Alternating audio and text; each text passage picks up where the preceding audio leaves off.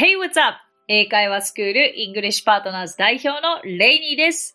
今日のテーマは発音が似ているのに単語や意味は全然違う英単語です。単語は違うのに発音はどう聞いても一緒に感じてしまう経験がある方、必聴です。今回は発音が似ている単語とその発音の違いを詳しくご紹介します。こちらリスナーの方からも質問が来ていますのでご紹介させてください。ニックネーム、みそじも終わりに近いけど英語頑張るさん。レイニー先生、こんにちは。いつも楽しく拝聴しております。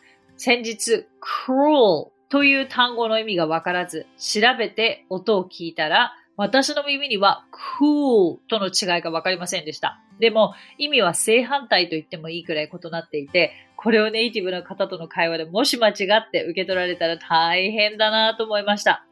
この他にも、発音が似ているようで全く違う単語があったら教えていただきたいです。また、cruel と cool の発音の違いも教えてほしいです。えー、味噌汁も終わりに近いけど、英語頑張るさん、ありがとうございます。そうですよ。いつ始めても遅くないですから、年齢関係ないですよ。もう頑張りたいと思った時に英語を頑張ればいいと思っています。これね、とてもいいポイントだと思います。まず、えっ、ー、と、cruel というのは残酷という意味で、cool は、まあ、かっこいいとかクールというあのポジティブな意味ですよね。発音の違い、皆さんじゃあちょっと目をつぶってみてください。close your eyes. 違いわかりますか？cruel, cool. もう一回。cruel, cool. いかがでしょうか？そう。まあ、cruel の残酷な方は r が入っているので cruel。cruel と cool は cool。こう、もっとスッキリした響きですよね。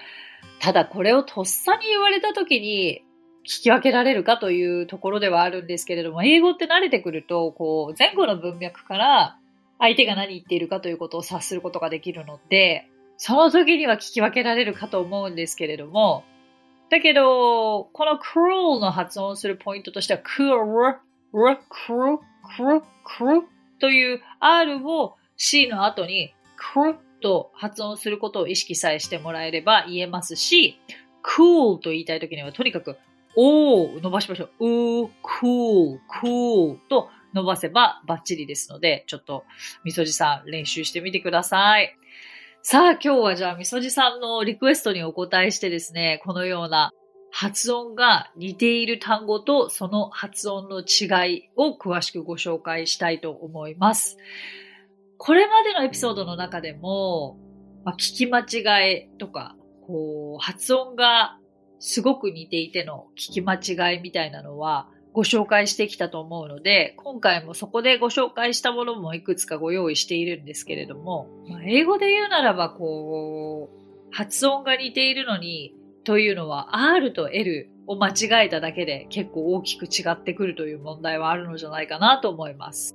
例えば、これはもう違いと言ったら必ずと言っていいほど出てくるんですけど、この違いわかりますか皆さん？lice, rice, lice, rice. Lice rice, lice rice, lice rice.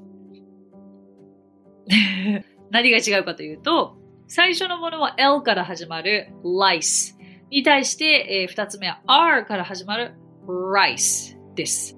ライスはシラミです。ライスはご飯です。すごいですよね。あの、L と R にするだけでも全く違うものになってしまうので、これは大きく気をつけなくてはいけない発音の違いだと思いますね。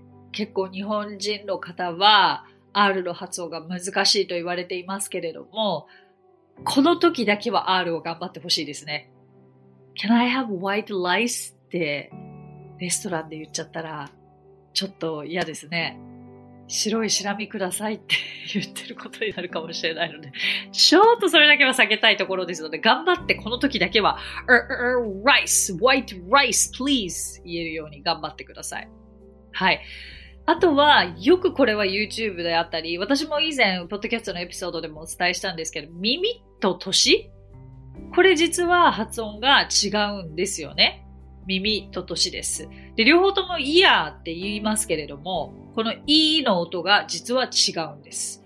えー、耳は E で ear に対して年、年を表すのは Y から始まるので、フォニックス的に言うと、イェイイェという音なんですよ。だから、year, year となります。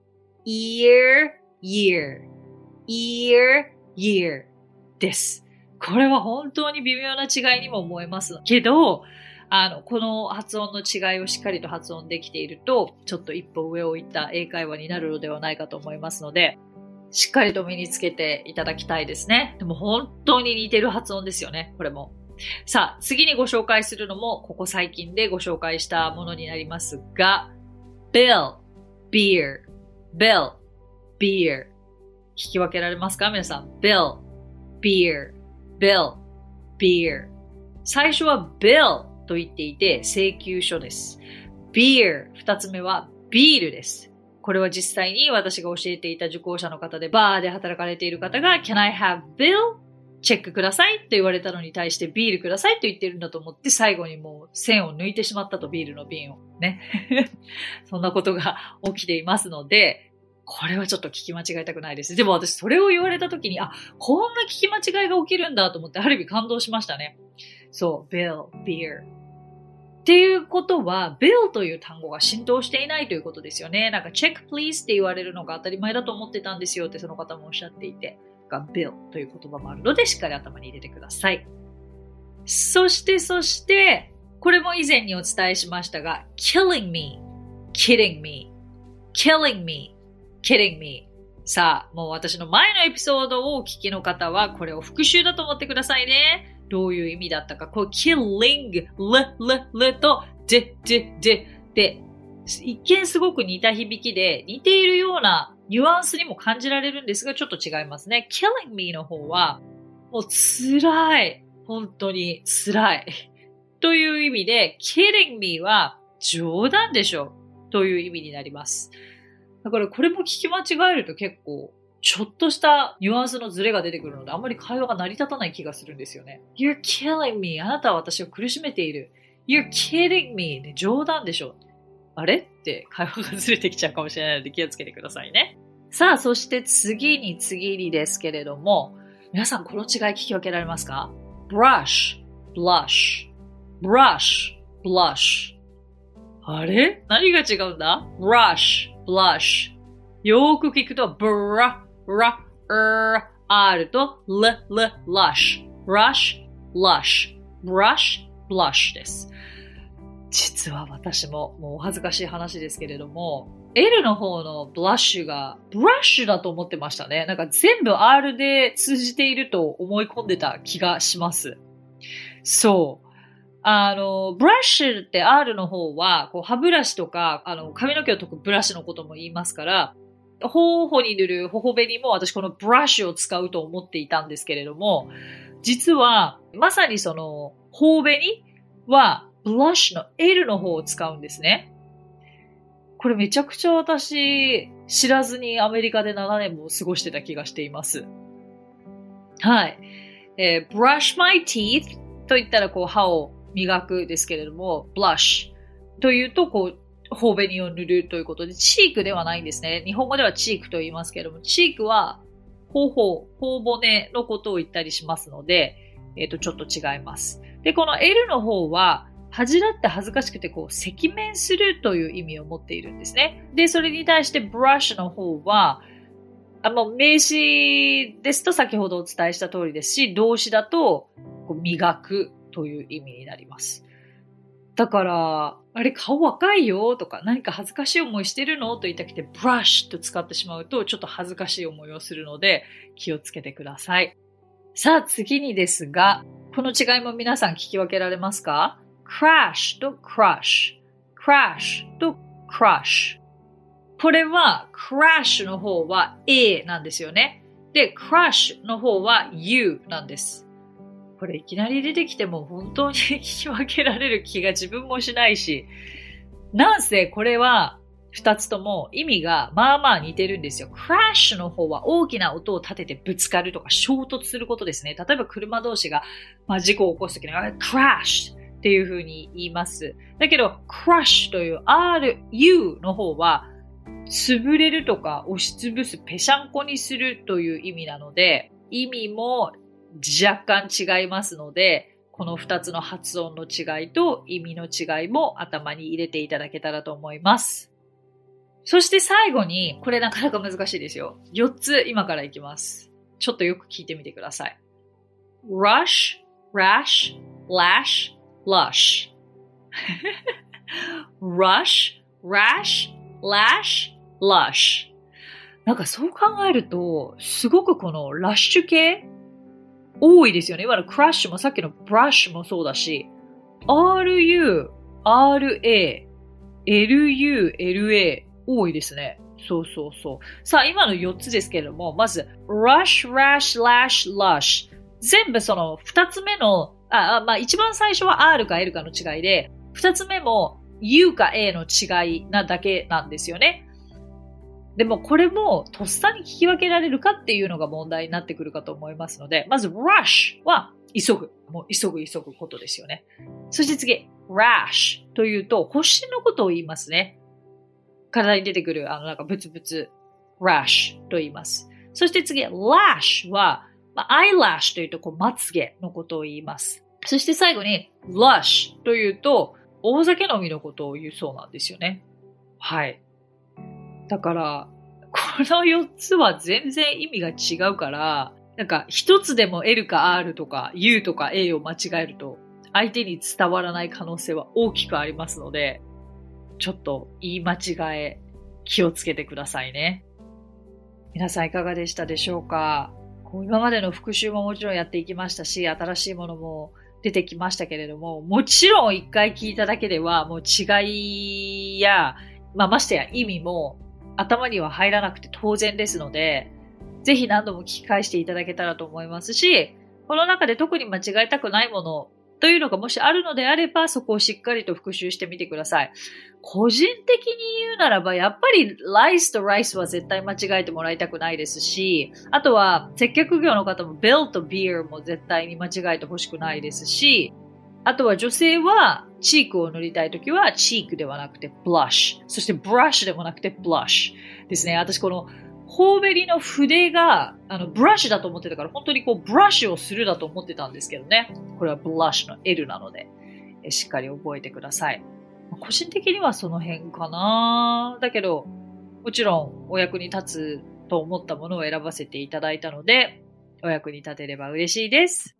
さて、今日お話ししたフレーズや単語はノートというサービスの方で文字起こしをしております。ノートへのリンクは番組詳細欄に記載していますので、こちらもぜひお役立てください。さて、今回も番組へコメントもいただいているのでご紹介できればと思います。ニックレームゆきさん。はじめまして、いつも楽しく聞いています。夫の仕事の関係で5年前まで海外に住んでいました。当時は大学の ESL の授業を取ったり、子供の学校のボランティアに参加したりと、この語学習得チャンスを逃してなるものかとアグレッシブに学習していました。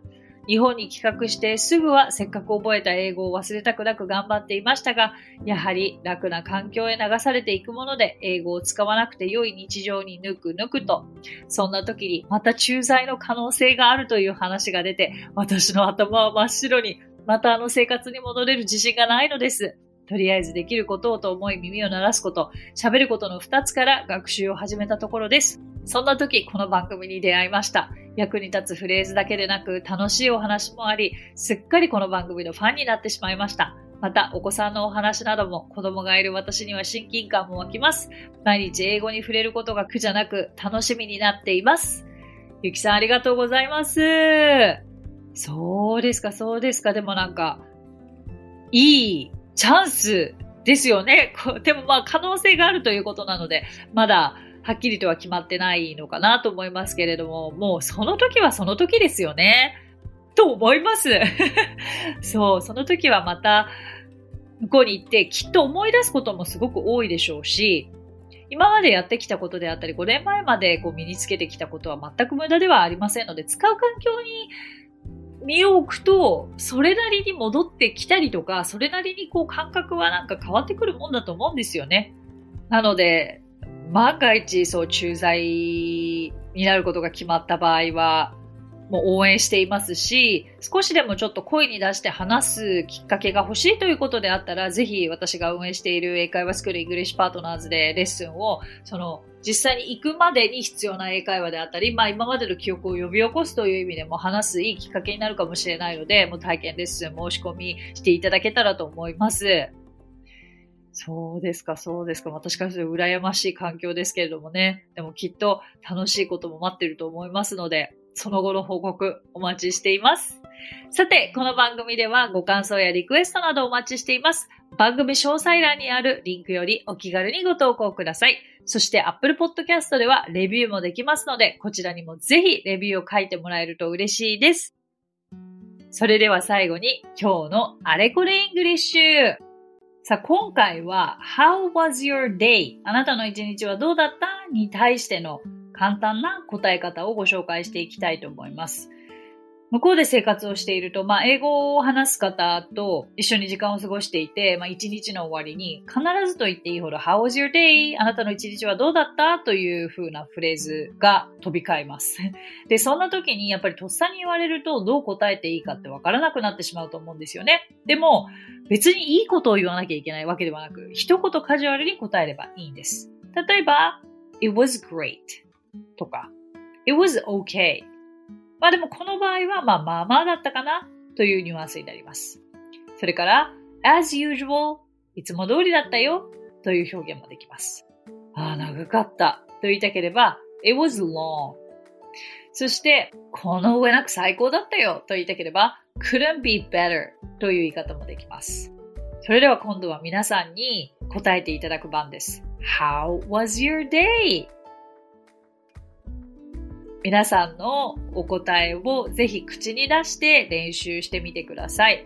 今、私がご紹介したフレーズがいくつかお役に立っているかなと思いますので、その中からご自分の気に入ったものを声に出して言っていただければと思います。How was your day? ぜひ皆さんもこれ使ってみてくださいね。So that's it. Thank you so much for coming by. Thank you so much for listening. 今日もレイニー先生の今日から役立つ英会話をお聞きくださってありがとうございました。皆様とはまた来週お目にかかりましょう。So till then, bye!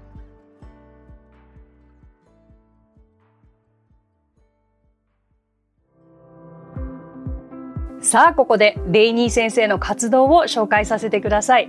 まずはレイニー先生が主催する英会話スクールイングリッシュパートナーズでは私たちと楽しく英語を身につけたいという方を大募集。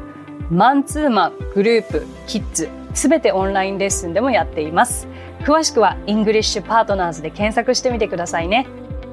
その他1分で見る英語辞書動画あれこれイングリッシュや毎週水曜日22時より YouTube ライブにて生英会話レッスンなども行っています。ぜひそちらの方もチェックしてみてください。